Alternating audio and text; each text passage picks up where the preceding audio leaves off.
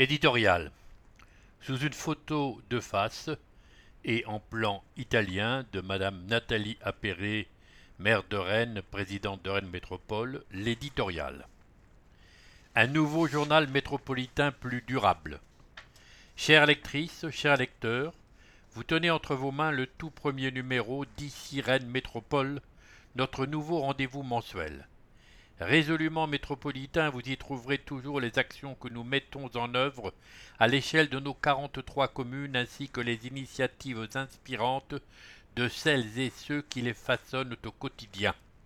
Chaque mois, il vous sera proposé une invitation à la découverte et à l'évasion à travers des idées de balade et de sortie près de chez vous. S'il adopte à présent la forme d'un journal papier, ce tout nouveau numéro marque surtout un engagement décuplé en matière de conception responsable.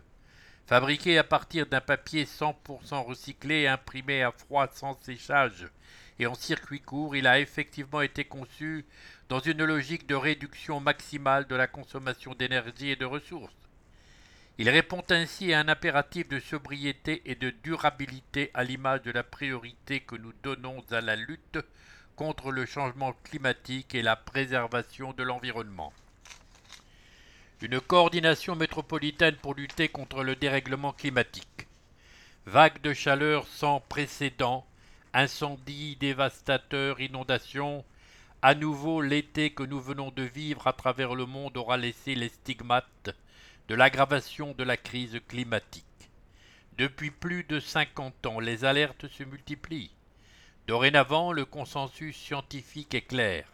Les activités humaines ont un impact considérable sur le dérèglement climatique et sont à l'origine des phénomènes météorologiques extrêmes qui se multiplient.